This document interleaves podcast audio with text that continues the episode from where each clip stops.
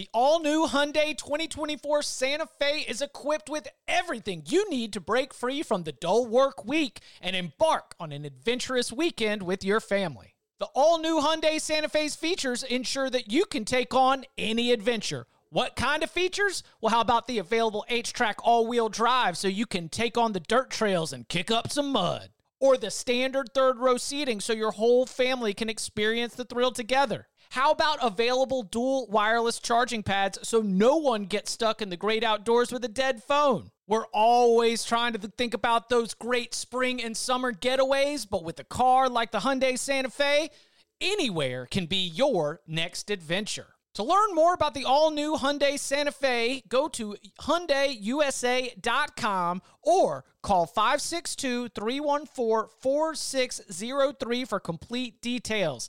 Learn more about the all-new Hyundai Santa Fe at hyundaiusa.com or call 562-314-4603 for complete details.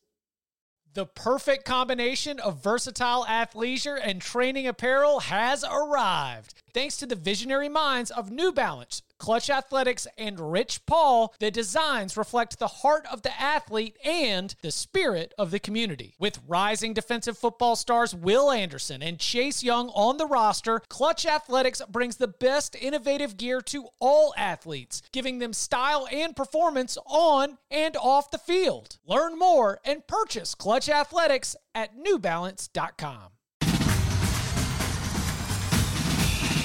Welcome back to the Cover 3 podcast with your hosts, Chip Patterson, Tom Fornelli, Danny Kanell, and Bud Elliott. It's your call for the best college football coverage from National Signing Day to the National Championship and everything in between. CBS Sports presents the Cover 3 podcast. And welcome back to the Cover 3 podcast here on CBS Sports. That's Tom Fornelli. That's Bud Elliott. I'm Chip Patterson coming to you live at youtube.com slash cover 3 and all across the 24-7 Sports Facebook network.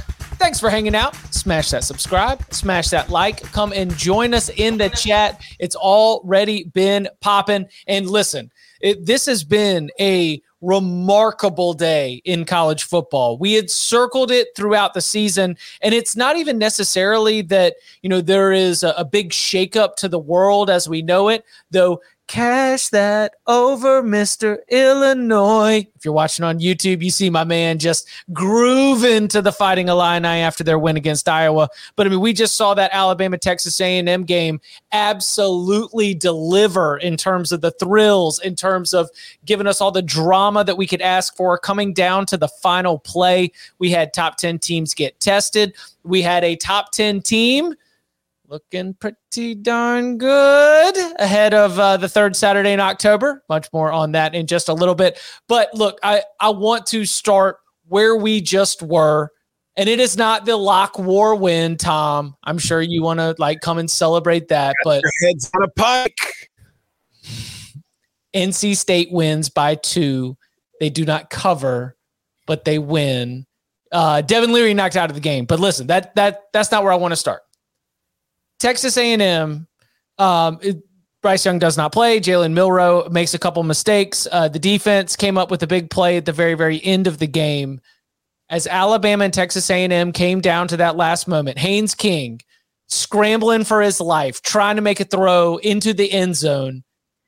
I've, I've pitched this to you before at an instant reaction podcast. Did you think Texas A&M was about to do it? Did you think that Jimbo was about to get two in a row on Nick Saban. Because honestly, if this game had been anywhere but Tuscaloosa, my answer was going to be yes. But because it was in Tuscaloosa, I figured this wasn't where the upset was going to happen.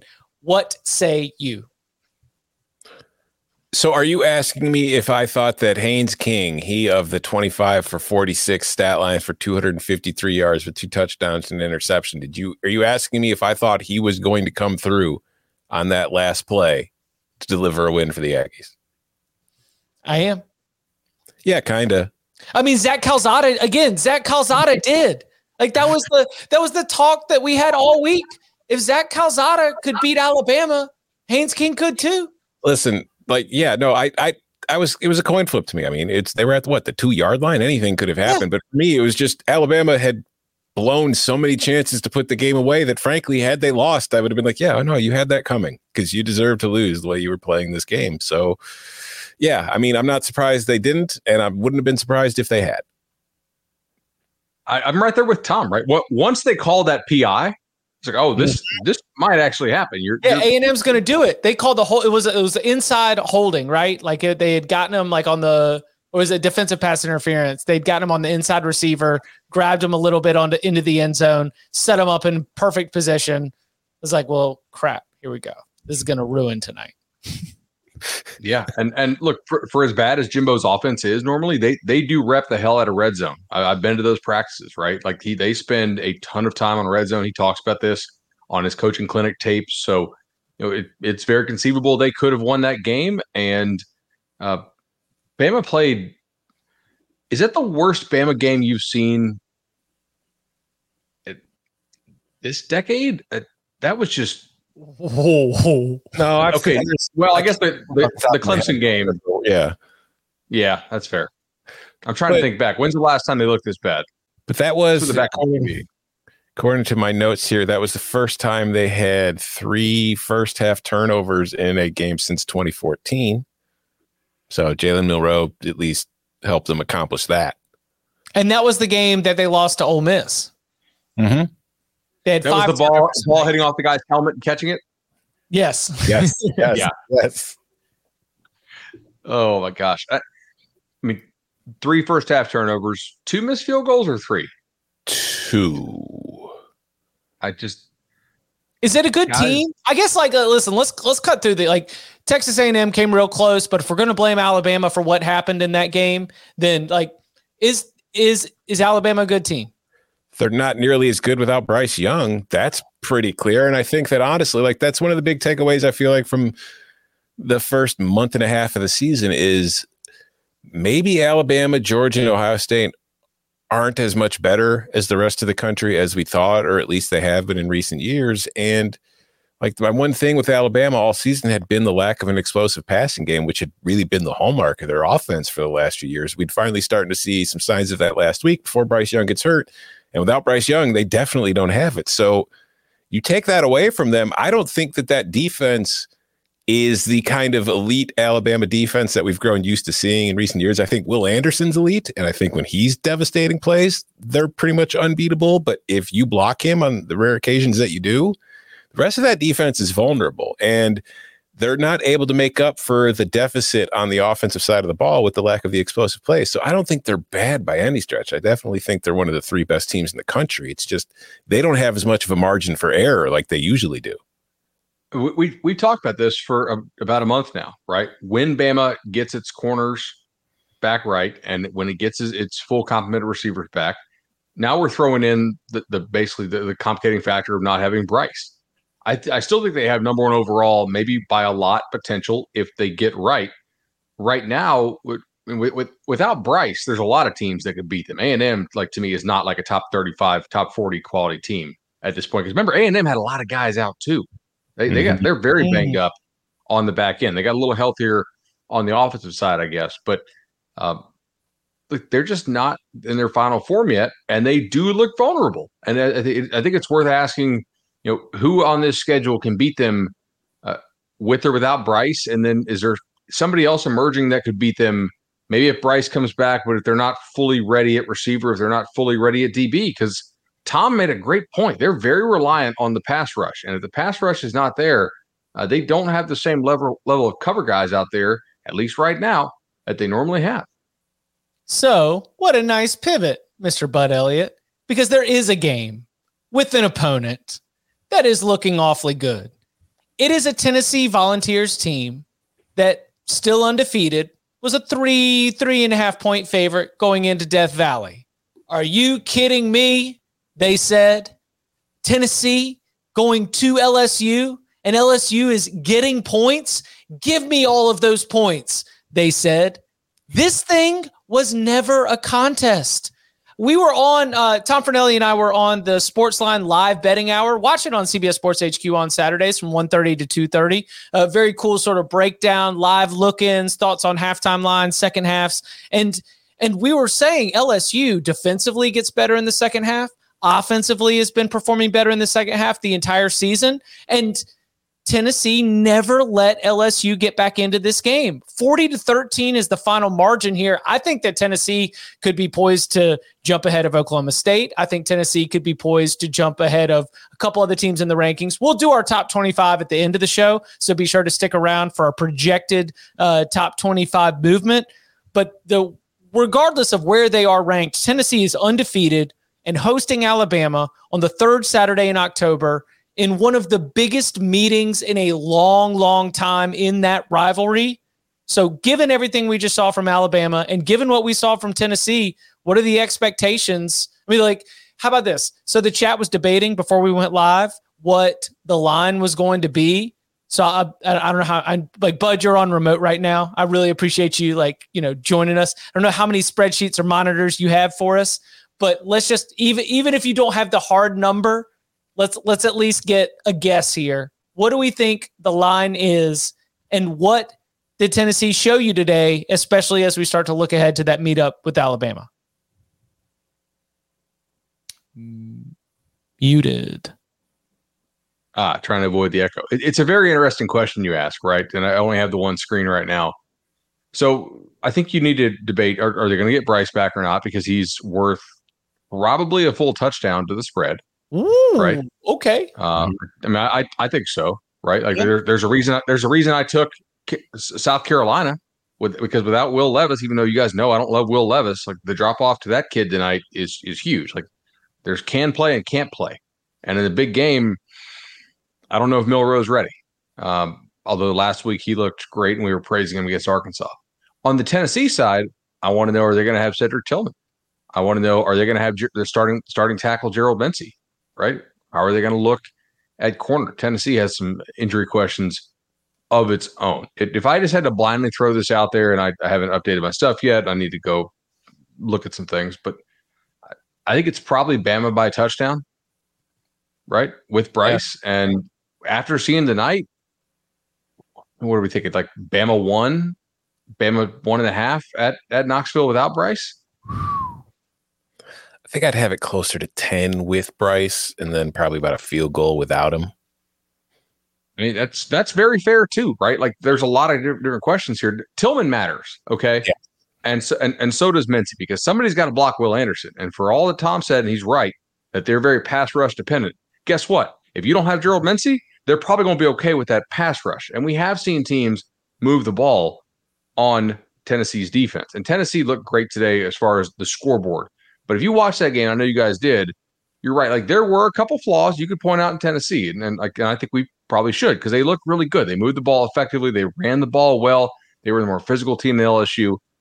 LSU also gave them the ball like really deep in LSU territory off special teams nonsense. The first two drives of the game, I thought Tennessee did a decent job getting over the top pass wise sometimes, but you could tell they do miss Tillman a little bit. And then w- when I saw Dellinger was out, for LSU. I mean, as, as a guy that also runs an FSU podcast, I, I know that te- that LSU is very thin at tackle. Okay, or not not Dellinger, uh, Will Campbell. They're they're starting left tackle. When, when we saw the, the, photo last night of him in the hospital with the dehydration or whatever, I was like, they're they're in trouble. I was really happy that I actually did bet Tennessee in this game. You know, those are are things that I thought made it really easy for Tennessee. The fact that I also don't think Daniels looked full speed. I mean, he had a couple decent runs, but there were a couple times I thought he'd pull away more, and he didn't. And he's just not a good thrower of the ball yet. So I, I'm like, good job, Tennessee, not looking ahead, not choking this one away, going and just emphatically taking care of business. Bama, I do think is a different animal with Bryce. They went to LSU and won by 27. Yeah, I mean, like I, I agree. Like LSU, like muffing the opening kickoff and the punt return early, giving them short fields. Like LSU did a lot of dumb stuff that helped Tennessee out. But I think Tennessee's winning that game even without it. I think Tennessee looked like the far superior team in that game from when I was watching it. Defensively, I know I, LSU did have problems on the line, but Tennessee dominated them. I felt like for the better part of that entire game. And I know we're not doing top 25, but I think Tennessee to me, like I have been skeptical. I am hereby declaring that Tennessee is legit. I believe in Tennessee. It feels like 98. Okay, no, that's a little too far. But I'm saying this is a team that I think right now, outside of Georgia and Alabama, it's the next best team in the SEC. And I also think, you know, we're going to talk about the AP rankings later. I think the top four is still going to be Alabama, Georgia, and Ohio State, and then Clemson. Tennessee should be, if that's your top four, Tennessee should be five ahead of Michigan. Tennessee has looked better against a much more difficult schedule than Michigan has.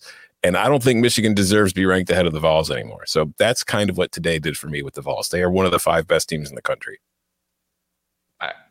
I made that argument and got a lot of pushback, by the way. And the pushback that I got was, yeah, but voters aren't making the same arguments you are.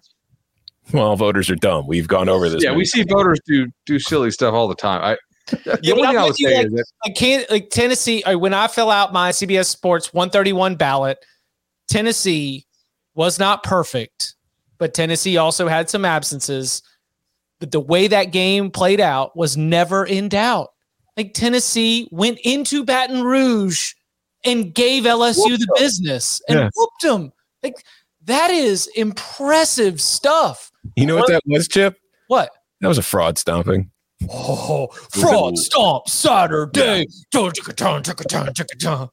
It was fraud stomp Saturday, bud. I don't know if you knew about that. Mm-hmm. I think LSU is fraudulent. I agree. Like that. That's the thing is I I yes I want to give Tennessee all the credit in the world. They did what they had to do. They did so emphatically. They're a good team. I think they're a legitimate top ten team on a neutral side, neutral field. I have them over Oklahoma State, and I think it's clear. Okay, to talk about the team that you know we kind of got some some crap for on Twitter this week. I was told, but I don't think LSU's any good right now. Okay, I don't think Daniels looks good. I think he's a little bit dinged. Without Campbell, we know they hate their offensive tackle depth. I mean, it, I they were what almost doubled up in yardage by that sad Auburn team last weekend. They needed a drop punt to beat Mississippi State, and, and like that's an LSU team that could easily have four losses right now, right?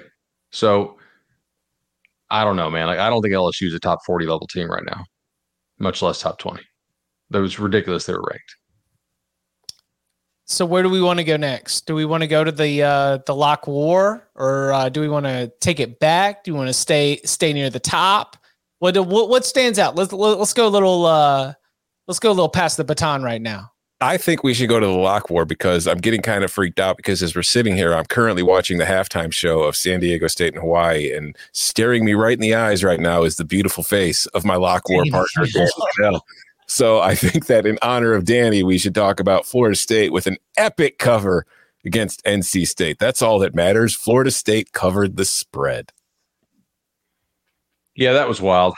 Um, what a like a terrible game to watch overall. It's just not really entertaining. I, You lose Devin if you- Leary to the shoulder Yeah. injury, like yeah, a lot of penalties.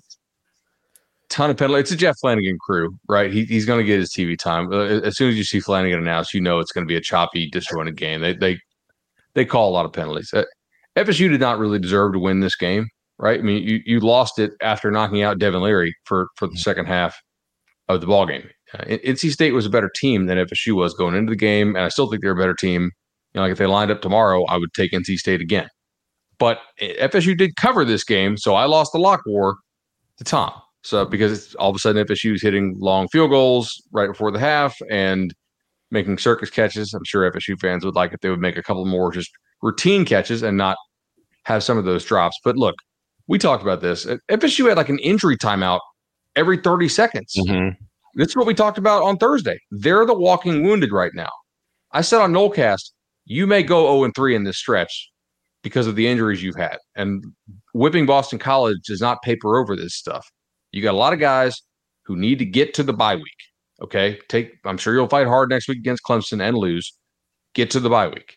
And then see, you know, make sure you can you can secure a bowl. That's very much where this team is right now for me. They got out physical on both lines of scrimmage. NC State's a better team than they are. They're just dinged. Like they don't have the dudes. And the, the backups they have playing a lot of spots are not very good. Quarterbacks in this game passing were a combined 26 of 53 for 306 yards with two touchdowns and three interceptions. It was just a clinic in the conference of quarterbacks. in Raleigh tonight. It, it I,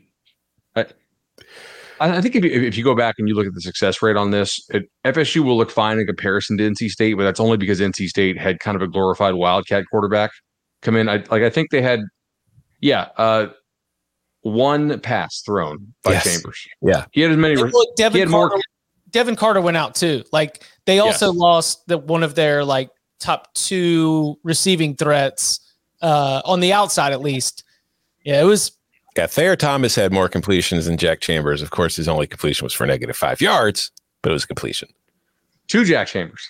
Mm-hmm. It was, it was a throwback to the to the backup quarterback. Um, but FSU tonight was basically mostly just explosives and, and no consistency, and that's because they were losing the line of scrimmage. There was penetration in the backfield all the time, um, which is I that's what I expected going into the game. Robert Scott actually I thought out, exceeded my expectations for left tackle.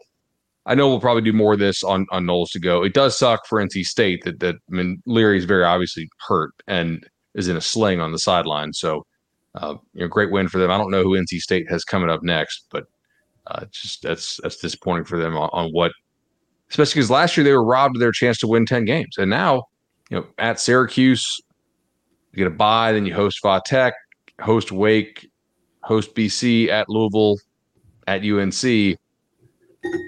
Maybe you can find a way to go four and two in that stretch and give yourself a shot to win uh, in in the bowl game. But with the quarterback play I saw tonight, I don't know because I didn't get to see any quarterback play from the backup. They just ran the ball every time. I, I, I don't know how to judge this NC State team going forward. That's what they do. Like NC State was running the ball with Devin Leary, the future NFL draft pick, and they ran the ball with Jack Chambers, the FCS transfer. They threw yeah. the ball to the running backs with Devin Leary, the future NFL draft pick. They threw the ball to the running backs with Jack Chambers, the FCS transfer. Mm-hmm. I, Recipe for success. Hey, they've they've got a really really good defense. Yeah, they've got a really good defense. Those linebackers really are are are fun and special. Yeah, right. Like that. That's a different group there, and they they kill a lot of your underneath stuff. It's hard to RPO them. It, it they do a nice job. Yes. they really do. It's top ten defense, top forty offense. We said it in July, and we are sitting here on October 9th, the early hours of Sunday morning. Still kind of where I'm at right now. Um, all right, before we hit the uh, hit the break, Tom, Tom, you just want to let it fly. You just want to take you, you just want to take us through the experience of cashing yet another ticket of living the life of an Illinois fighting Illini who gets to say that in the race for the Big Ten West, mm-hmm. you got a leg up, my friend.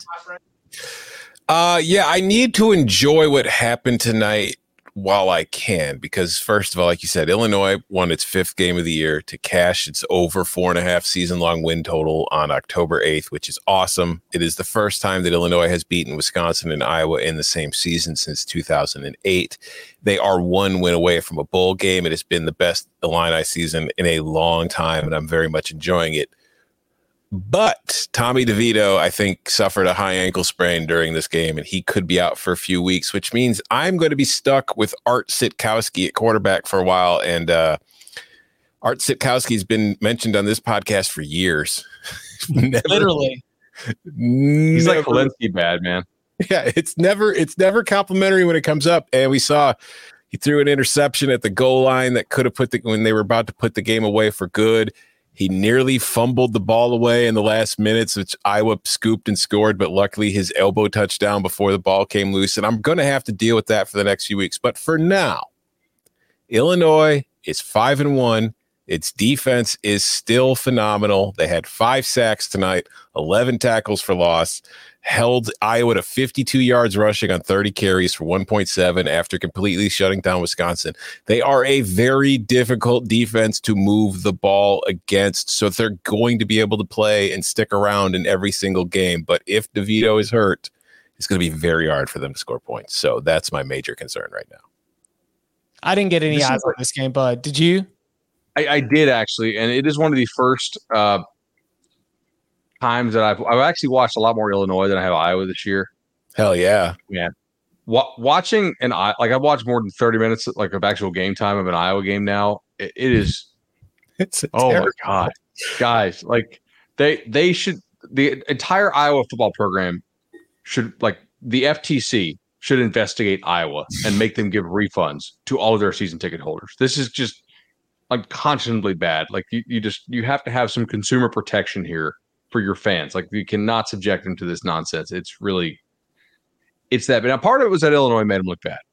But when everybody makes them look bad, the only team that didn't make them look bad was Nevada the week that they didn't really get to practice because they had all the fires going on. So if that's if that's sort of the, the the level of competition you need to be able to look somewhat okay on offense, which is like find the worst team in FBS and, and then remove all their practice time. I think you got some real problems there. Tom, are you, is this a Purdue game for the West? Ah, it, it could be. But I mean, the Minnesota game next week is huge too. But Illinois is probably going to be down to Art Sitkowski, so I don't feel great about it. But there was one incredible like sequence of events in the Illinois Iowa game. Iowa punts. Illinois muffs the punt at its 35. Iowa jumps on it. Iowa then proceeds to lose 15 yards just on plays being tackled in the backfield. And then, then they think there was a false start. So they lose 15 yards and punt again, burying the Illini at the five.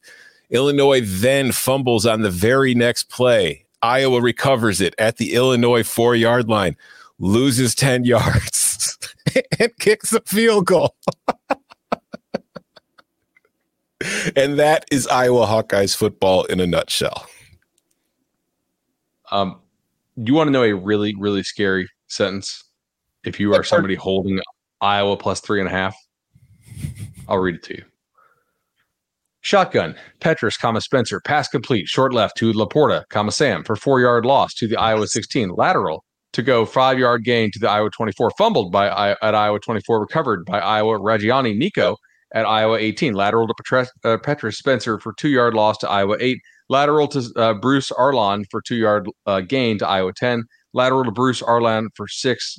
You lateral to yourself, I guess. Okay, six yard loss to Iowa four, lateral to LaPorta Sam for three yard loss to Iowa one. I'm getting really scared here at this point because not only do I have money line, which lost, also three and a half, which uh, lateral to uh, Petra Spitzer for one yard loss to. Iowa zero. Yeah, lateral, and then luckily, uh, I think the kid stepped out of bounds way early in the sequence. Anyway, they just didn't say it, and it did not.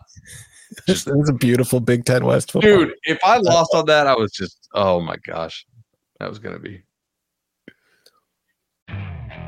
Okay, picture this. It's Friday afternoon when a thought hits you. I can spend another weekend doing the same old whatever, or I can hop into my all new Hyundai Santa Fe and hit the road. With available HTRAC, all wheel drive, and three row seating, my whole family can head deep into the wild. Conquer the weekend in the all new Hyundai Santa Fe. Visit HyundaiUSA.com or call 562-314-4603 for more details. Hyundai, there's joy in every journey. This episode is brought to you by Progressive Insurance. Whether you love true crime or comedy, celebrity interviews or news, you call the shots on what's in your podcast queue. And guess what? Now you can call them on your auto insurance too with the Name Your Price tool from Progressive. It works just the way it sounds. You tell Progressive how much you want to pay for car insurance, and they'll show you coverage options that fit your budget. Get your quote today at progressive.com to join the over 28 million drivers who trust Progressive. Progressive Casualty Insurance Company and Affiliates. Price and coverage match limited by state law. Purdue beat Maryland. Yeah, I think I got to reevaluate my feelings on Purdue because I have been skeptical about them all season long. And granted, there was a sequence in this game in which Maryland forced turnovers on all three of Purdue's third quarter possessions and got nothing out of them. They didn't get a single point, which loomed pretty large in a two point loss at home. But Purdue, like, I think at some point I just have to admit this is one of those teams that kind of defies what my numbers tell me about it. It's just, it does stuff. It figures things out. They they have problems, but they kind of adapt and they figure things out from week to week. They game plan well for their opponent. So I got to give Jeff Brohm credit for that. The defense I don't think is great, but they do just enough to get the job done. And I think now they've had a couple, you know, you look back at that Syracuse game where they did get kind of screwed. Yeah, they did not get screwed. They hurt themselves Yeah, slightly they more got a than little Syracuse screwed. themselves. They got a little screwed too. So they're they're not far away from being a five and one team. So I got to start giving Purdue some credit and not doubting it as much. Okay. Coach and So I- quarterback, right? Hmm? Coach and quarterback. Like that's like the entirety of the reason that we were a little bit scared to, to bet to bet Penn State there Yeah. in that opening game. Iowa is off next week. Thank God. They return to action against the Ohio State Buckeyes on October 22nd in Columbus. Ohio State left Columbus for the first time all season. They just been hanging out. Some people play, some people don't play. Doesn't really matter. The Buckeyes just continue to roll. And listen, second possession, CJ Stroud throws an interception. You're like, whoa, okay. You know, Michigan State got a short field, turned it into some points. But then Ohio State got the ball back and scored. Then Ohio State got the ball back and scored. Then Ohio State got the ball back and scored. Then Ohio State got the ball back and scored. Then Ohio State got the ball back and scored because Ohio State scored touchdowns on seven of its first eight possessions. And that one interception by CJ Stroud was one of just six incompletions in a massive day where he threw six touchdowns, three of them going to Marvin Harrison Jr., um, 81% completion percentage, like absolutely lighting up a Michigan State pass defense that was there. But and this is the one thing that I, I that stood out to me the most about Ohio State's uh, 49 to 20 win against Michigan State. It was actually the defense because going into the fourth quarter when the game was well out of hand, Michigan State had 100 yards of offense and negative eight rushing yards. I will repeat that. Through three quarters of play, Michigan State had 13 points, 100 yards, which was less yards than TreVeyon Henderson had rushing at the time. It was less yards than Marvin Harrison Jr. had receiving at the time. And it was less yards than Julian Fleming had at the time. This was a butt whooping Mm-hmm. in East Lansing Mm-hmm. that had them all filing out. Mm-hmm. Buckeyes were pretty nasty today, boys. Sparty was not, yeah. I mean, Sparty opened the season with a 35-13 win over Western Michigan, then it beat Akron 52 to nothing, and it has lost four straight to Power Five opponents, and it really hasn't been all that close. Like they only lost to Washington by 11, but that game was bigger than an 11 point loss. That game also made us think Washington was better than it was, but we'll get to that later. But uh, yeah, man, Ohio State had 614 yards of offense, averaging eight yards per play. Just an absolute domination. Michigan State just stinks, and is actually a nice question I got that I, th- I kind of like to pose to you guys because Michigan State is now 0 and 3, 2 and 4. I mentioned they've lost all four of their games to a Power Five team. Smetty from the Le Batard show. If you listen to Le Batard, asked me who is who will be Michigan State's next Power Five win. So let's look at Michigan State's schedule. They've got Wisconsin at home next week. Then they're on a bye at Michigan, at Illinois, Rutgers, Indiana, at Penn State. How many of those games is Michigan State winning? No, no, no. The question was, what was the next? Yeah, but I'm saying oh. who- we, we they have to win one of those to be the next. So how many of them are they winning? Are they winning any? any? Yes. They've got, listen, because Rutgers is at home, Indiana is at home. Like on a very base level, like, come on. I, I think so too, but I just want to know which Yeah, is the one they win. Are they beating Wisconsin? No, I'm not No. ready to give them Wisconsin. I'm not going all the way to no, but I'm not comfortably saying that Wisconsin is the next one. I would say that Rutgers at home on November 12th is the next Power Five win for Mel Tucker and the Michigan State Spartans. I think it'll come down to whether Tommy DeVito's back for the Illinois game. If DeVito's back, they're not beating Illinois. If Sitkowski's still playing, they could beat Illinois. I mean, you know what? They- The yeah, hilar- you know what the hilarious result is? Michigan. Yeah, without a doubt. God, that would be so funny. and Michigan, like, I don't, we could go ahead. and- We could just stay in Big Ten corner before we hit the break. Um, like Michigan didn't look great today. They were They messed around for the first half, but they kind of just Yeah. choked him out in the second half. And like I said, we talked about it on the live betting show, Chip. I don't think we should ignore like the what happened to Mike Hart on the sideline with him collapsing and having. Oh, okay. I don't a, think we should yeah. ignore the impact that had on that team. Wait, what? What happened? He had a seizure. Yeah, he had a seizure. Oh shit! Yeah, yeah. like I did not have the audio on that game. I I I, I had just video on. Yeah, no, he it was. That's you did mention that earlier. That's a good point, but so that's it's like so when it's ten to ten at halftime, but then Indiana doesn't score again and Mm-hmm. just kind of choke them out in the second half. That's fair. I I, I maintain that Michi- Michigan again in its non-conference and Michigan in conference play is the buffed up corgi, small corgi meme. No, because here, here's the box score. The second half, all right, Michigan outscored them 21 to nothing, but more importantly, Michigan had 263 yards and held Indiana to 29. Yeah, So once they got their once they got their heads cleared and got their act together in the locker room at halftime, that game was just a wrap. I think they had six personal foul slash defensive pass interference in the first half. Yeah, they had- it was just That that crew was. you Yeah. know what? That crew is bad. The Big Ten in general, the referees have been especially bad this year. I don't know what's going on, but just from game to game, I'm just kind of scratching my head a lot of the time at some of the calls that are being made in a lot of Big Ten games.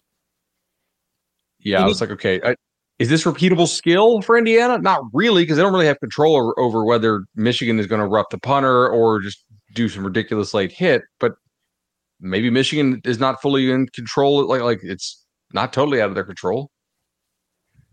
I don't know. Anything else from uh, the Big Ten stand out? Nebraska got a big win on Friday night. First time they've won a one score game in like 50 years. I mean, it's, I'm I'm so sorry uh, for Rutgers. You know, it's just you, you hate to see them have to take on that awful curse. Have you Jim seen? Leonard's want to know? No, have you seen the curse of beating Nebraska? No. Apparently, after teams beat Nebraska, it's like you know watching the tape in the ring or like hearing the like wrong phrase. You just go on and you just lose. You know, like Northwestern, Georgia Southern, Oklahoma. Illinois teams- last year beat Nebraska and then lost to UTSA the next week. These teams beat Nebraska and then they can't wash it off. You know, they just they go on. All right, here we go. Um, shout out to uh, No Context College Football, the transfer portal CFB. Uh, that's where I got it from. Uh, since beating Nebraska, Northwestern is 0 and 5. Since beating Nebraska, Georgia Southern is 1 and 3. And since beating Nebraska, Oklahoma is 0 and 3. So Rutgers was playing the long game. Rutgers is smart. So Rutgers, I guess, doesn't get the curse. They lose so that they avoid getting the curse and that they can have a chance to beat Michigan State. That's good coaching. Yeah. Incredible, incredible stuff right there. That's hilarious. Do you want me to say it again? Since beating Nebraska, Northwestern's 0 and 5, Georgia Southern's 1 and 3, Oklahoma's 0 and 3. One and eleven combined. Oh, You know, just cancel the game. Like let's let's go like 2020 style. Just be like, ah, sorry, we got to postpone it to December 12th later. What happened to them? Oh, they caught the Huskers. yeah. All right. Coming up on the other side, UCLA is looking much less fraudulent than I ever imagined. And I think that we need to start to dive into the Bruins, where they sit in the Pac 12. Oregon picked up a big win, much more from around the country, and our projected movement within the AP top 25 college football rankings. All that and more next. Robert Half research indicates 9 out of 10 hiring managers are having difficulty hiring. If you have open roles, chances are you're feeling this too. That's why you need Robert Half. Our specialized recruiting professionals engage with our proprietary AI to connect businesses of all sizes with highly skilled talent in finance and accounting, technology, marketing and creative, legal, and administrative and customer support. At Robert Half, we know talent. Visit RobertHalf.com today. When you need mealtime inspiration, it's worth shopping Kroger, where you'll find over 30,000 mouthwatering choices that excite your inner foodie. And no matter what tasty choice you make, you'll enjoy our everyday low prices, plus extra ways to save, like digital coupons worth over $600 each week. You can also save up to $1 off per gallon at the pump with fuel points. More savings and more inspiring flavors make shopping Kroger worth it every time. Kroger, fresh for everyone. Fuel restrictions apply. I mean, so is UCLA legit, or are we hanging on to uh to Utah for too long? I think that Utah could have lost last week to an Oregon State team that is now losing to Stanford as we speak. Like if Oregon State had not thrown them four picks, Oregon State. This is this is why I bet UCLA because Oregon State moved the ball on them almost every drive and just did something dumb. And I was like, look, maybe UCLA doesn't like DTR that much. They got Dillon Gabriel on campus, as we talked about on the Wednesday or Thursday show, whatever show that was. But he's a lot better than whoever plays quarterback allegedly for for Oregon State. So that I figured UCLA is pretty decent. They have some nice pass rushers. Can they stop the run enough? They will move the ball on, on Utah for sure, though, and they did. I will say, like, DTR was great again. But for me, the offensive line kind of like my biggest fear, like the big thing I was selling for taking Utah was, you know, that pass rush of theirs is they've been pressuring everybody they played, and DTR suffers when under pressure. They didn't get a lot of pressure in the pass game. The offensive line kept DTR up, gave him plenty of time. And then in the run game, like Zach Charbonnet ran for 198 yards on 22 carries. That's nine yards a pop. That's a very good offensive line that was very physically impressive to me. They were mauling the Utes. So, yeah, I think UCLA is legit. I think that if you're looking at the Pac 12 right now, I think they're better than Utah. Clearly, they just beat them by 10. But like, if you're looking at the Bruins, are they that much worse than USC? Are they that much worse than Oregon? I don't think the gap is very wide. No, not at all. The, the there is a ceiling on where you're ready to put USC right now, right? Where is it? Within like the national landscape or, or within the Pac 12? No, no, no. Within the Pac 12, I think what UCLA did is it proved that it is right there with Oregon up in that top tier. And it's so fun because we don't have the divisions because we can look at the Pac 12 and be like, okay, let's actually stack them up power ranking style. Let's actually see how this is going to end up shaking out. Um, UCLA gets Oregon after the off week. So they are off next week. Then they go to Eugene. Then, of course, USC is going to be uh, on November 19th. USC does not have to play Oregon, uh, but they do have Utah coming up, which we will see you know, I, I thought that Utah did a good job of battling back in this game, but ultimately, I'm I think that I'm coming out of this with uh, probably probably more plus for UCLA than negatives for Utah. I'm not ready to write Utah.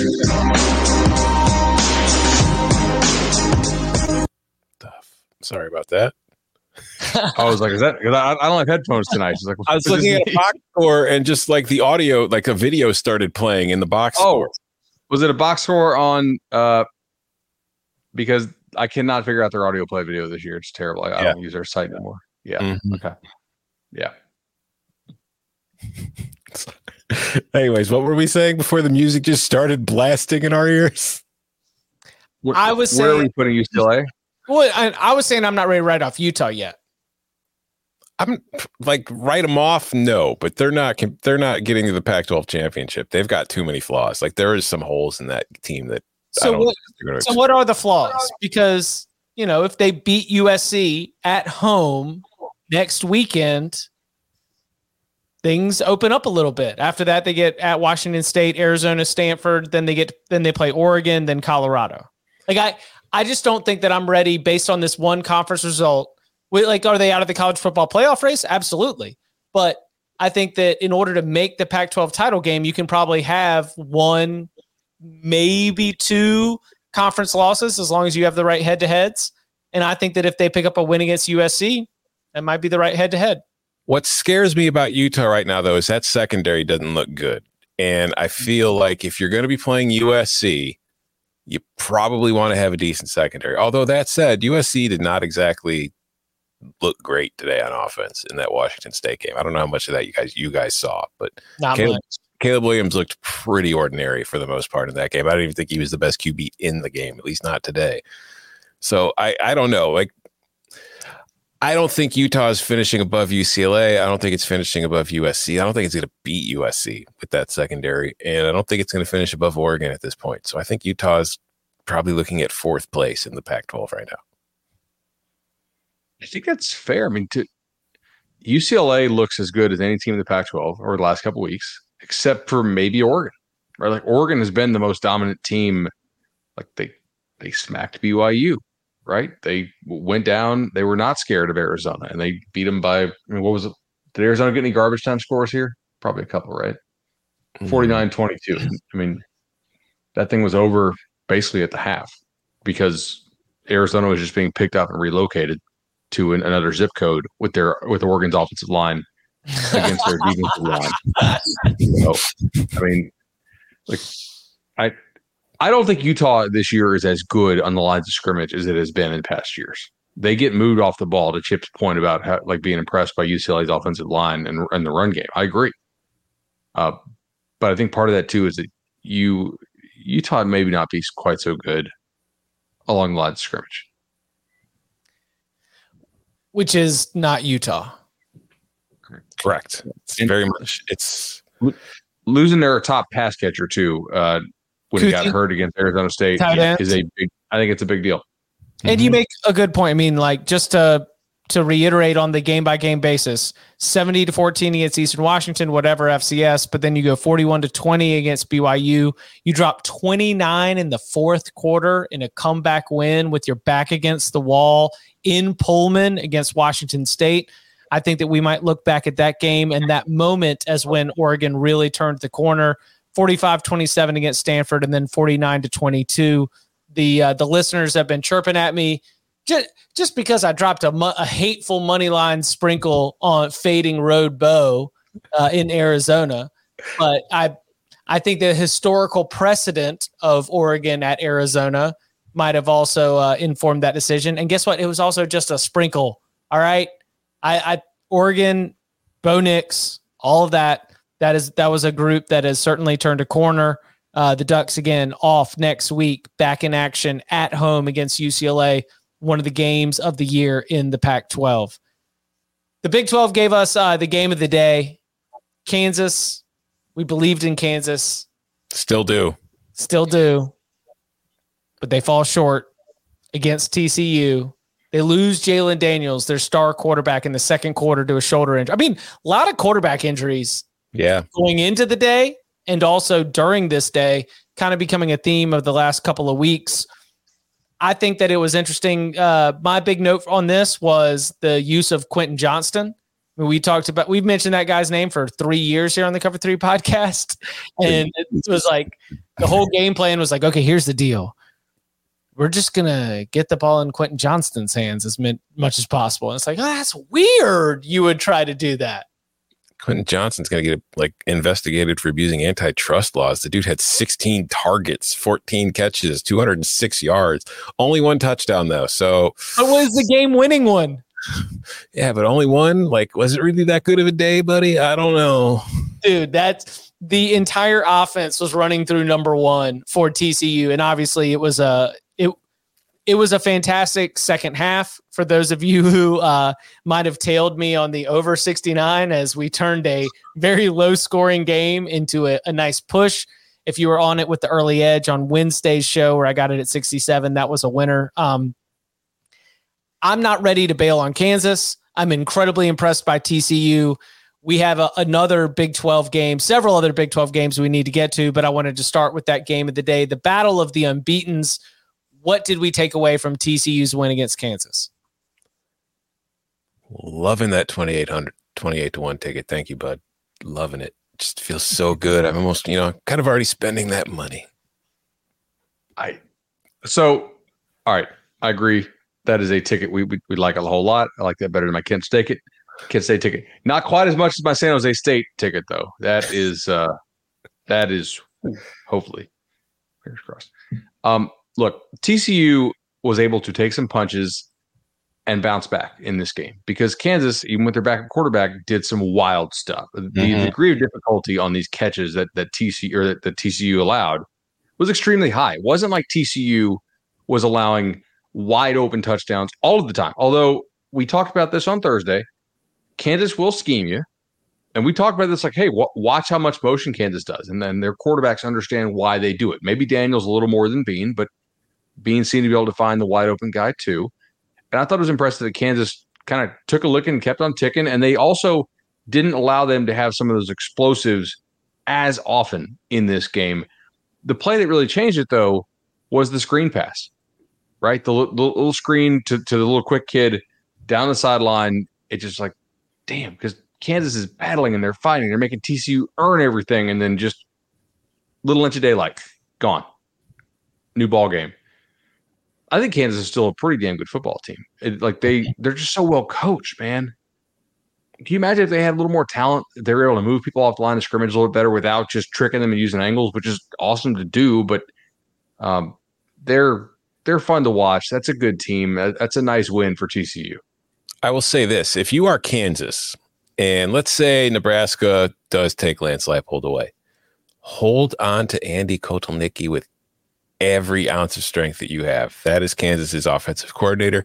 Keep him there. Make sure he remains. Make sure he's running that offense, and you'll continue to be fine in the long run. But yeah, no, that was uh that was the, those are two good teams who played a good, fun, entertaining football game. I think TCU is legitimately good. I think Kansas is still legitimately good. Um, my opinion of them is not really suffering from this because, yeah, they lost their starting quarterback before halftime. They brought in their backup, Jason Bean, who was kind of an electric player when he was still at North Texas. He was making plays for Kansas last year when he was playing. Came in, he played very well off the bench. He kept that offense going. It is a very difficult offense to stop, no matter who's at quarterback, because they scheme it up so well. So, like, this is a Kansas team that is going to go on and win more Big 12 games. TCU is going to go on and win more Big 12 games. And honestly, it's not completely out of the question that we won't see a rematch. Although with Iowa State failing to beat Kansas State, it does become a lot less likely. Yes. mathematically. Yeah. And Correct. Oklahoma State just keeps on winning. Yeah. But They do. They, they almost I- let the third string quarterback storm back. But yeah, though, they just keep on winning. Do we think there's that big of a difference between Texas Tech first string and third string quarterback? Because to me, like there's a there's stylistic differences, but as far as effectiveness, they they all do similar things. I mm. do. I like Donovan Smith. I'm a, I, you're a hater of Donovan Smith. I like him. So I do think Oh, there's oh no, I like Donovan Smith in last year's offense. I don't like Donovan Smith's fit for what they're doing with Kittley because they're running the Western Kentucky stuff there. I just don't think he's as good at, with what they're trying to do this year, and I don't think they've adapted to him to maximize his strength well enough this year. I guess. I, on the Oklahoma State side of the ball, like here's the thing, like Texas Tech had 527 yards, Oklahoma State had 434. and I know that part of it is that Texas Tech ran a whole bunch of more plays, but they also averaged slightly 5.1 to 5. It's just Oklahoma State is a good team. I just don't think it's an elite team and it beating Texas Tech today by 10 and it you know they came back they were in trouble they fought back in the second half they outscored them 21 to 7 they covered for Danny which is huge got that minus nine and a half cover on them thanks to that late touchdown but this still is a team to me that my opinion hasn't changed of that much from what we were talking of last week it's one of the better teams in the Big 12 it's going to lose a few games before the season is over Is it? yeah I don't know, man. They just kind of on one. I'm I, maybe I have flipped, and my bias is all the Oklahoma State Next week, they're playing TCU and they're playing TCU in Fort Worth who do you got TCU. Chip. What what's the Week after that, they're playing Quinn Ewers. Who you got? Okay, we waited. And then after that, they, they got a nice soft landing, right? Right, Tom? Yeah, at Kansas State and then at Kansas. Like this is a team that's got to go through a gauntlet over the next month. Now, if they go through these next four games undefeated, they are going undefeated. can Quinn Ewers get Texas, a team that is two and one in conference play, to a Big Twelve title? Yeah. here's a question for you: Is Quinn Ewers the best quarterback in college football? No. You sure? No, but I mean, I I'm not ready to not not ready to drop that. I love I love Bryce Young. I love C.J. Stroud.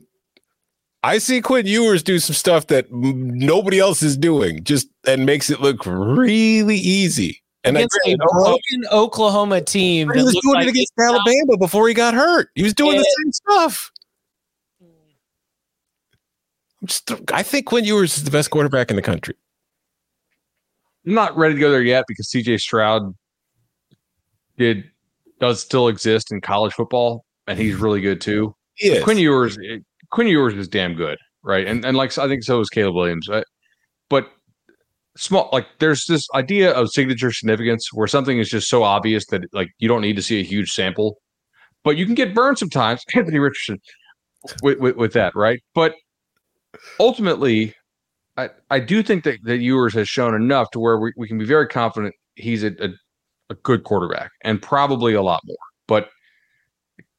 I mean, we talked about this post show on Thursday, right? I said, hey, like Texas futures wise, anything starting with a four is probably going to be gone if Gabriel's out because it'll smoke Oklahoma if Gabriel is actually out, and you're not going to be able to get Texas four to one for the Big Twelve anymore. They'll they'll be the favorite on Monday, even with Oklahoma State, you know, being undefeated in the league. Like Texas right now, neutral field is favorite over Oklahoma State.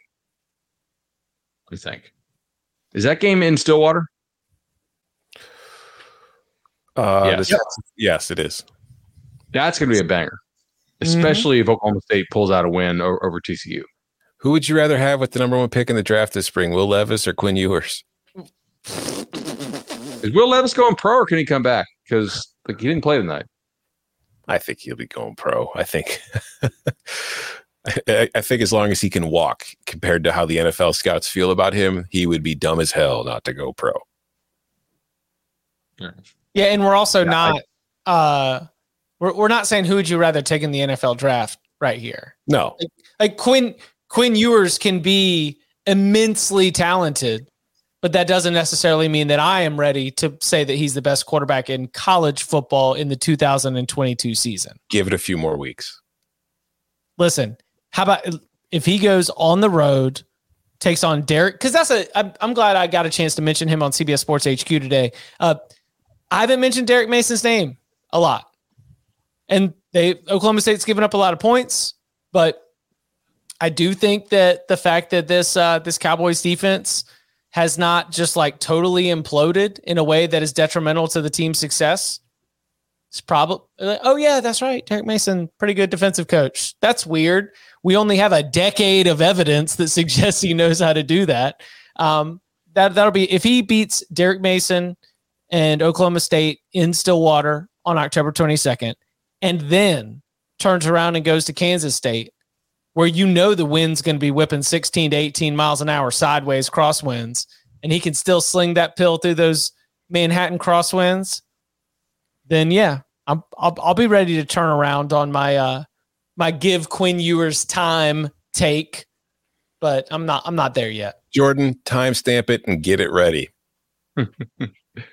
4.3 yards of play for Texas Tech in the second half. To your point, Chip, about Derek Mason's defense. Like that's they're learning how to play, I think, on the back end, but that's still a very good defensive line. And they do get a decent number of tackles for loss. I don't know how many, how many they had today. Uh, well, if I can scroll over here, that'd be good. Uh, 14. 14 tackles for loss for Oklahoma State. I knew they had a couple. Um, that's a good team. Yeah, they're a disruptive group. Do I think they're a, a no doubt top 10 team? No. No. The answer is the same as last week. Do I think they're a for sure top 20 level team? Yes. Yeah. And if you keep improving, you might just be one of the 10 best teams in the country. Well, they I were mean, certainly a lot less fraudulent than Minnesota was. so hey, I'm telling you, Minnesota wasn't as bad as you think in that game. There's no enough. way that we are going to write Oklahoma State a team that was in the Big 12 championship game last year and remains un- unbeaten in Big 12 play and undefeated overall. I'm not going to write Oklahoma State out of the Big 12 title picture until they are mathematically eliminated from playing in Dallas. It might not always make sense to me. They might be getting outgained. They might be getting like the success rates might not go in their favor either. But as long as they continue to be mathematically eligible for the Big 12 title game, I will not write uh, Oklahoma State out of that Big 12 title picture. Anything else from uh, the Big 12 before we move on? Do we want to talk about Texas Oklahoma at all, or is Quinn Ewers enough? I, I want to talk a little bit about the physicality that, that Texas offensive line is playing with. I mean, when when I saw when I saw Banks block that kid into the end zone well after the play and almost almost get flagged, it was like that's what they're missing, man. Like that's what Texas with his whole like people call it the country club culture.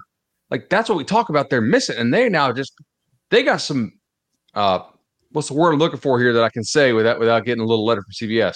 They they got some dudes with some what for up front who have a little nastiness, a little edge to them, right? And we talked about why did Arch Manning commit to Texas? Well, Sark's a great guy to play for if you're a quarterback. They are also very likely to have one of, if not the best offensive line in the country in short order. And those freshmen that they're playing, true freshmen, 18 year old kids, maybe some are 19, sometimes they're holdbacks, whatever, they're banging people, dude. Like they are moving people out of the way, running, running with Bijan. Worthy today had what do you have like one touchdown, maybe 80, 90 yards. Like it wasn't just, hey, we got one explosive dude here. They're finding ways like Ja'Tavion, the tight end, they do a nice job. They get Roschon Johnson, who they originally recruited, I think, as a quarterback back there. This Texas offense is pretty good. And defensively, they're not perfect, but and granted, like you could have a bad defense today, would have shut down whatever the heck Oklahoma was trying to do. That D line's pretty good. Mm-hmm. They're, I think they're the best team in the in, in the Big Twelve. Yeah, like let's look at this team. They killed ULM to start the year, whatever, fine. But they lose to Alabama by one, despite Ewers getting hurt in the first half of that game. They nearly take down the tide. They beat a good UTSA team by 21 with their backup QB. They lose to Texas Tech on the road with their backup QB, but ask anybody. them. Yeah, and ask anybody like yeah. ask Oklahoma State. Ask anybody who's played Texas Tech so far. They're just kind of like a pain in the butt team. And Texas fell with their backup QB. They get their starter back and they absolutely dog walked Oklahoma. Just destroyed them in every single facet of that game. This is a really good team. They're only four and two, but they are a lot better than that record tells you. Um, maybe it's because we're approaching 1 a.m. on the East Coast right now, but I don't know if y'all see the chat just dropping Brent Venables um, jokes. I see burnt vegetables. I see Brett vulnerables. I just like I'm I'm I'm with it. I did this Brent Venables becomes, uh, I believe, the first coach to go 0 and 3 in conference play in their debut season with the Sooners in mm-hmm. that program's history. I, I, I don't want to. Uh, I don't. I, I don't want to just instigate already a, a, fan base that we've been so antagonist, antagonistic with uh, throughout the entire. Hey, hey, they have been antagonistic. We've been antagonistic with them. Yeah, I was going to say no, they've been antagonistic with, with us, and now they don't want the smoke when it's coming back to them. This is a bad team. The, un- the unmutining is happening. Mm-hmm. It's not a good football team. How low? Like what? what Are they? What do you say like what do you say? How do you properly rate? What do you estimate? Like how do you take a team that has dominated throughout the entire Pac-12 era that has not had truly down years that like freaks out when they're 8 and 4 and end up going to the Alamo Bowl? How do you take that team and that program and wrestle with the fact that they are going to be 6 and 6 what do you what, I mean, Chip, clearly do you do? Clearly this is a result of Lincoln Riley and his coaches not teaching good fundamentals to these players and then taking the ones that he certainly didn't develop and going out to USC and just leaving the, the leftovers, right? I, yeah, well, no, it's it's because Lincoln Riley's staff didn't do a good enough job coaching them, and Lincoln Riley took that staff that didn't do a good enough job coaching them away. That's why they're struggling. Correct. And Venables wants to run more than just a one gap aggressive defense, and these guys don't have the fundamentals to do it yet, right? And they also don't have the toughness yet that is required to run a Brent Venables defense. Am I doing this right? Oklahoma message boards and Twitter? Because let, let, me know if, if, my technique needs some work here. It's been a long week. Uh, eventually, though, you give it a year, they're really going to kill it on the recruiting trail. They're going to have a lot more toughness. And okay, all the sarcasm aside, they actually probably will be a lot better next year yes. if Venables can coach a lick. It's in some ways, reputationally, like you know, Gabriel being out is kind of a good thing for Venables' rep as a coach because I got news for you. They were going to get smoked with Gabriel in there. All right. It was going to be a lot worse than what Kansas State did to them. So now you can basically point and be like, hey, uh, look, we didn't have our starting quarterback. You know, Billy Bowman also, that's a legit excuse. Like Bowman is awesome. Maybe the best best safety in the Big 12. But they were going to get get get hit anyway. So it's kind of let you have a write off here because the quarterback injury, and we'll see what they are next year. Yeah, like might be really good. Yeah, I think Oklahoma will be good next year. I don't think they'll be as bad as they are this year. But my biggest like whatever is just been with the idea that there was going to be no drop off whatsoever. Like you could just lose the guy who's taken you to the playoff that many times and he- helped you get a couple Heisman winners and number one picks in the draft. And eh, no big deal because we've got a guy who's never been a head coach before coming in. There's not going to be any sort of drop off there. So listen, I don't think Oklahoma is as bad as it's looked. I think that injuries have hurt it. I think that Dillon Gabriel not being there has hurt it. Like you said, though, Bud, I don't think Dillon Gabriel is making up for 49 to nothing loss today if he's playing. But this is a Sooners team that's going to have to figure some things out. They're going to have to hit the portal hard, I think, this offseason to get some issues addressed, hit the recruiting trail hard to get some things addressed for the future, and maybe just kind of settle in for a bad year this year and maybe an average-ish year for Oklahoma next year before there's really a chance of them being like a team that's going to win the Big 12 or get to the playoff again. Well, Oklahoma's never going to win the Big 12 again. True, because they're not going to be there very long. Right. Yeah. I keep forgetting that. Oh, well, Wow. Um, you when they go to the SEC, it'll be fine. Totally. Mm. Don't do it. Don't do it. They're, they're going to take what you say and twist it around and then quote tweet it. And you're going to get a couple of people who won some trophies back in the day quote tweeting that, even though it was a fake quote that they made up. And then you're going to get all- Oklahoma Twitter all stirred up again. It's been a long week, bud. You're all right. We're good.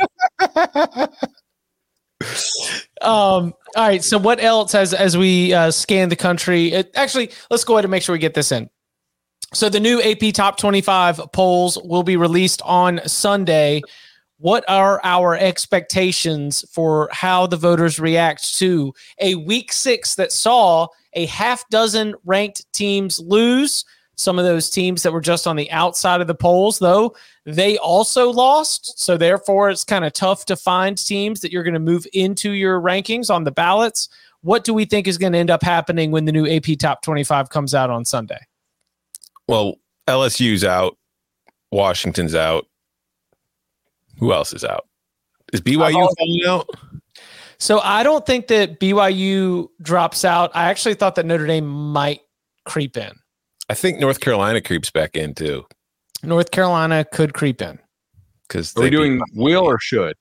Because Will, it's will, We- No- we Notre do- Dame is cre- Notre Dame is creeping back in, guys. It, it, It's any excuse to rank Notre Dame will be taken. Yeah, yeah, we we do the should for Monday after and Poll Assassin. We do the will here on Saturday night. Uh, I've got Kentucky dropping out after losing to South Carolina. No, I think they'll still be in the top twenty. Yeah, they're Teflon somehow. No, no, you don't. They No. will get that Will Levis was hurt, and you know what? Honestly, Will Levis was hurt, and that should be factored into what happened there. But I've Yeah. got Washington out yes, Yeah. and I've got LSU out. yes, Do we got- rank A and M for playing really close against against Bama? No, I, that, now you're just telling jokes. All right. Yeah. fair enough. I, I think James Madison finally gets in. Uh, five and zero start, twenty two point win against Arkansas State. Uh, the uh, dramatic comeback win against Appalachian State is the only against Arkansas State. The dramatic comeback win against Appalachian State is the only single digit margin on the profile.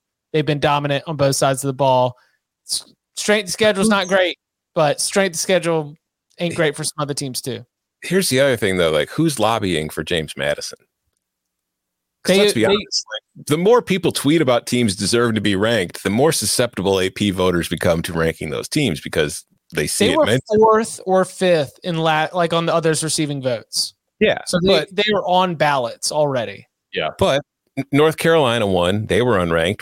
They're probably they just beat Miami. They're going in. Notre Dame just won't beat BYU. They're probably going to be going in. There's only three teams falling out that we know of. Is James Madison going to be the third team that takes over, or would that be would an Illinois team that just beat Iowa have a better chance to get in than James Madison? Which really, James again, Madison was ahead of both North Carolina and Illinois in voting points last week. yeah, and it beat Arkansas State while North Carolina beat Miami and Illinois beat Iowa. I mean, unless PFT commenter is the most influential Twitterer of all time, I'm not sure that James Madison's going to be ranked. He may have named me the head coach of the TCU Horned Frogs, but he's not going to necessarily advance the the Dukes himself.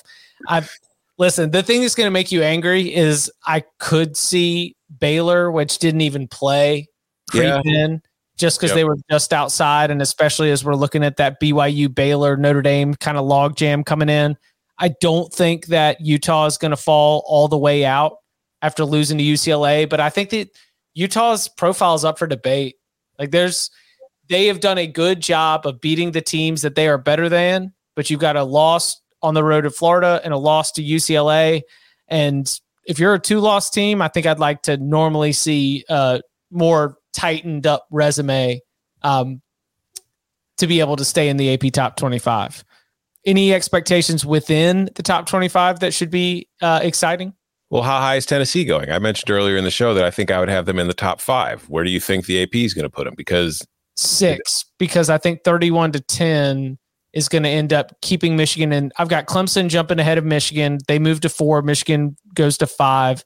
I've got Tennessee jumping USC and Oklahoma State from number eight to number six. I can I think that. some voters will wait to jump ten- Tennessee because like if they beat Bama, they'll jump, and if they don't, they'll drop. Um, like I, I think it's kind of silly logic, but that is what we've actually heard people espouse before about how they do their rank. So it wouldn't surprise me if if they stayed where they are. I, I would expect TCU to take a big jump from 17, probably leaping. Do you think it gets to number Uh, 10? I've got them to 12. Penn State was off this week. Ole Miss did not lose to Vanderbilt. And so They we've kind of covered. got a little bit of a log jam. Yeah. But That's Lane punched it in last play.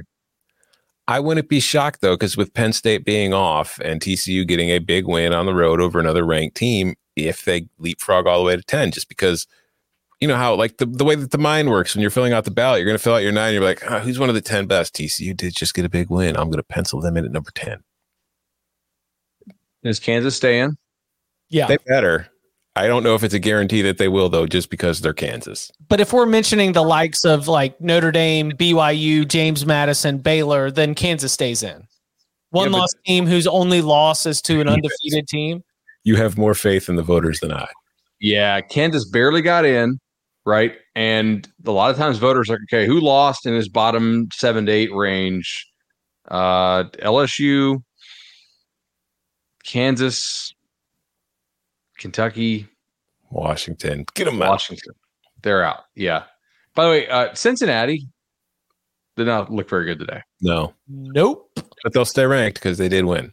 And that's yeah, fine. exactly. Nobody will recognize that, but or not nobody, but not enough people will recognize that to actually cause them to fall out. But they Yeah, from really from the rough draft of tomorrow's top 25 today, who knows what the editors did with it. Uh, in another week, the Bearcats may very well fall out of the rankings after a narrow home win against USF. Uh, but a healthy voting points margin against the rest of the pack last week and other teams taking a second loss should keep Cincinnati inside the top 25. They'll probably move up after barely beating USF. Like I, at those results, I would almost rather USF pull off the win when it comes to this kind of stuff. But All right. So does Alabama fall from number one? No, Yes, I, I I think that if they're willing to swap Bama Georgia last week for number one, or was that two weeks ago? It was Uh, last I week. think they're willing. Last week. It was, yeah. So I think they're willing to to put Ohio State in. I I I'm with you, bud, because I think if you look at last week, Alabama only beat Georgia by two points as far as the voting, but Georgia had more first place votes. So I wouldn't do be. you think it's going to be Ohio State or do you think it's going to be Georgia? I think it'll be Georgia. I mean, they beat they beat Auburn by 32. I don't know how many of the voters will have seen the game, but they will see that Georgia, like, oh, they look dominant again, even though they really weren't that dominant, and we didn't talk about it much at all. If we did at all, but Like it was a pretty eh first half for Georgia offensively. Then the second half, they, they only of, scored touchdowns off Auburn mistakes. Yeah, their two touchdowns in the first half were a 31 yard drive and a 36 yard drive. Yeah. Yeah. But in the second half, a 64 yard Stetson Bennett touchdown run. Mm-hmm. But all a lot of the voters, all they're going to see because they were doing their job, covering their game. They're going to look at the box score. They're going to see 42 to 10, and they're going to see that Georgia had a whole lot more yards than Auburn. So the CBS Sports 131 has Ohio State number one. We have been ahead of the curve at times over the years in terms of being ahead of the AP poll on this stuff. Uh, if Ohio State is number one in the AP poll, then uh, I'm going to take credit for it, or we'll take credit for it. Yeah, that's right. We told you, fools. All right. Anything else uh, from the day that we want to make sure we get here on the Instant Reaction podcast? I am sure I'm forgetting something, but not that I could think of at the moment. Um, yeah. Shout out Texas State. Yeah. like they lose two O linemen. They're having to run some weird stuff, and they go out off a of bye week. App just no. Let, us let's not say App no showed. Let, us just say Texas State went out there and and and beat them soundly. That was shocking. Um, so good on you, Texas State. That was that was pretty impressive. I'll also I, mean, I can't remember if I said it on here or another show, but I was I was interested in seeing Clemson Boston College this week just because I felt like to solidify my idea that Clemson looks like a playoff team again, they needed to just beat the crap out of BC.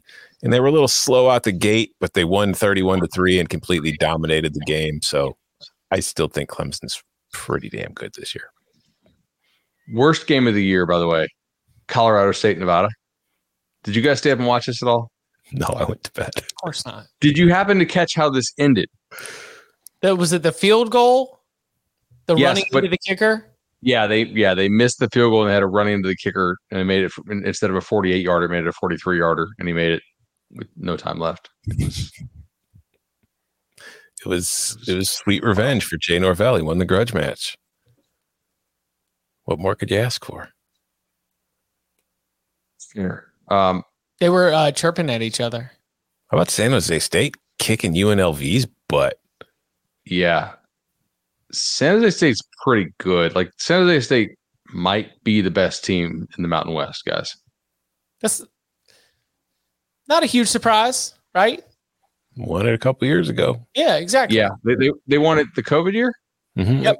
Mentioned on yeah. the live betting show with Tommy Tran, who's a San Jose State guy. Didn't want to scare him, but I said Brent Brennan be an interesting name for Colorado. Mm. Totally agree. I just my question is, will they go back to the San Jose State well after they had Mike McIntyre and how it how it ended there? I think it's silly to hold that against Brent Brennan because Brent Brennan can really coach.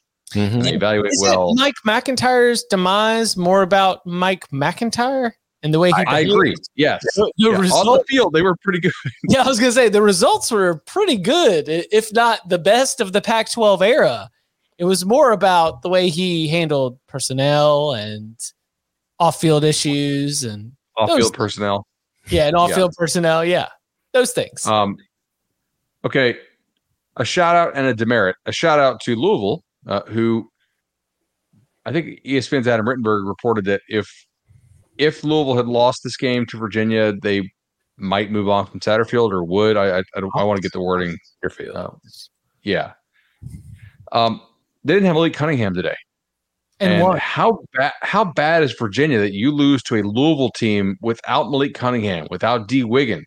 Did Ahmari Huggins Bruce play? I don't I don't know. Did they have any of their running backs healthy? It felt like they were all announced as out in the pregame, and they win by a, a 34 to 17 score. That they did get off to a slow are, start, though. They were down 10 to nothing. Did yeah, Rittenberg report that afterwards? No, it was, it was before. Before the game, he, he did the like if. Yeah. If they lose. Surprised.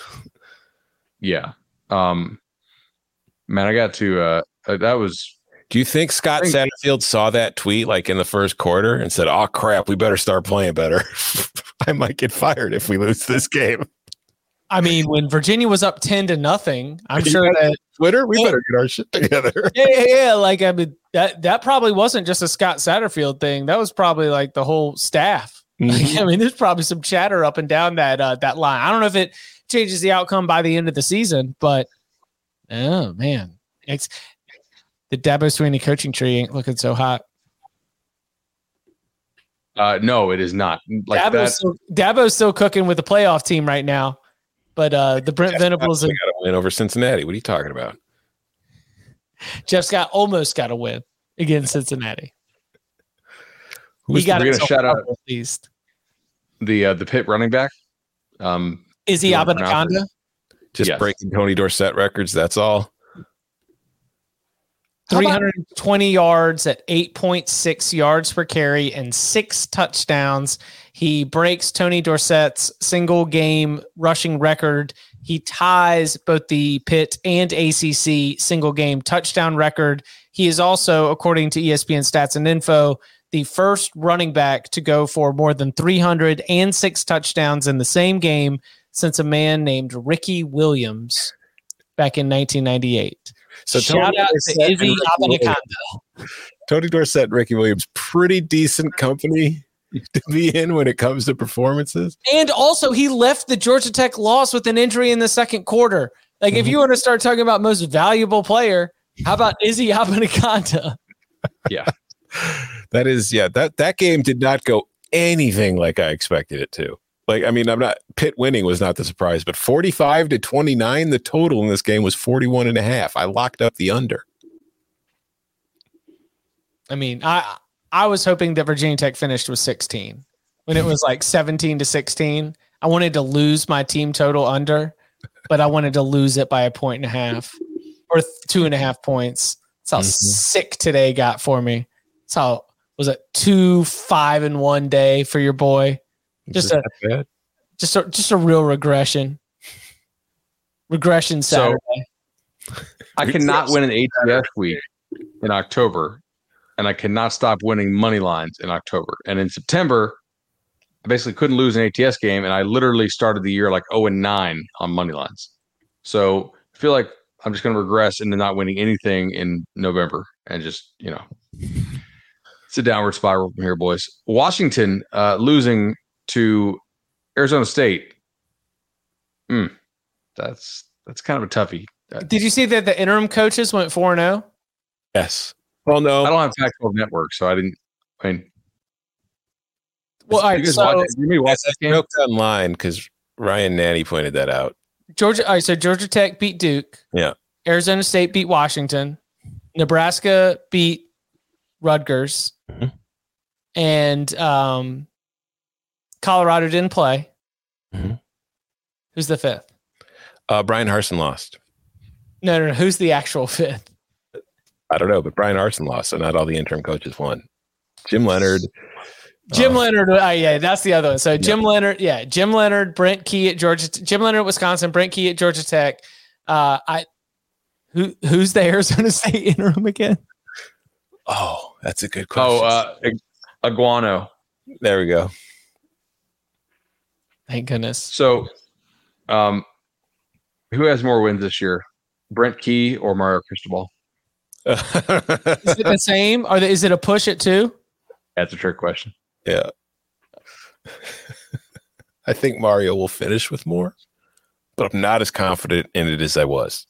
Will he have more ACC wins? Because don't does Mario have any so far this year? No, no, this was their And first Brent ACC has game. two. Miami is 0 and 1 in ACC play. Mm-hmm. It's like Ohio State had not played a true road game before today, and Miami had not played a conference game before today. Right. Who will have more ACC wins, Georgia Tech or Miami? I, Now I it's, gotta- now I got to it's a little bit harder than yeah. This And is Georgia Tech still gets to play Virginia, and Georgia Tech still Oh, gets man. to play. Oh god, this is like a legit question now. Yes, and they and Georgia Tech still has Vatek on the schedule. Yeah, It might truly be Georgia Tech. Because let's see, who Mi- Miami still has. everybody. Miami's got Including Florida State. a win. Miami can beat Duke if Georgia Tech can beat Duke. Miami, Miami's cross division is Florida State and Clemson. it might truly come down to the Miami Georgia Tech game. If Brent Key four. finishes with more ACC wins than Mario Cristobal, I don't. It's like Mario and Brent are these positions where normally you'd be like, "Oh, what, this is awful." It's like, well, I don't know, man. You just spent a bunch of money and it's year one. I, there's not like I got no answers for you, my friend. just not going well. Gotta suck it up. Right? I mean, what do you t- like? What do you tell a friend who is a fan of one of these schools right now? Your first year coach, it ain't going well. Just write it out. Nick Saban lost to a team that took a school bus, right? That's right. In year in year one, it do, mm. weird stuff does happen in year one, especially if we think it's a true year zero situation, which I don't at Miami and Oklahoma. So I'm going to call it a year one because I don't think that should have been a year zero. Oklahoma probably had a little more talent exodus issues. Darkest before the dawn. It's gonna be okay, buddy. Just hang in there. Keep keep your head down. Keep pushing on. UConn got a road win. Hell yeah, UConn is a juggernaut. Wow, Anything is, else? is that three Did wins? you guys now? watch USC Washington State? A little bit. I, little I was in there for like second and third quarter, and then I I didn't catch the beginning and I didn't catch the end. That targeting call was was was pretty pretty silly. Did not see that. Calling targeting on offensive linemen now on blocks. Yeah. when like leading with the shoulder, guy ducks into it a little bit. What what linemen don't launch? They're very low, like they they We stay on the ground. Right. no What- what matter are we how doing? hard we try. we wish we could launch, then we would let us play defense. But we'll, we'll do a cut up and we'll load it into the StreamYard and we can just do targeting call 101 on Mondays. Upon further review, this is nonsense. This is nonsense. They nearly called the targeting on Illinois tonight for a guy's butt hitting Petras's head. Had to review it. Like he hit him with his butt. What are you doing? We got to protect. We got to protect our quarterbacks, man. Yeah, yeah, Tom. Got got to. It's player safety, Tom. I said Spencer Petras. I didn't mention a quarterback. and on that note, you can follow him on Twitter at Tom Fornelli. You can follow him at Bud Elliott3. You can follow me at Chip underscore Patterson. Lot that we weren't able to get to. There's only but so many minutes in this instant reaction podcast. That's why we have upon further review. Make sure you come hang out with us Monday, 11 a.m. Eastern Time. We'll be back at it with more from the notebook, more after the rewatch, and of course, Poll Assassin, all the good Monday stuff. Gentlemen, thank you very much. Thank you.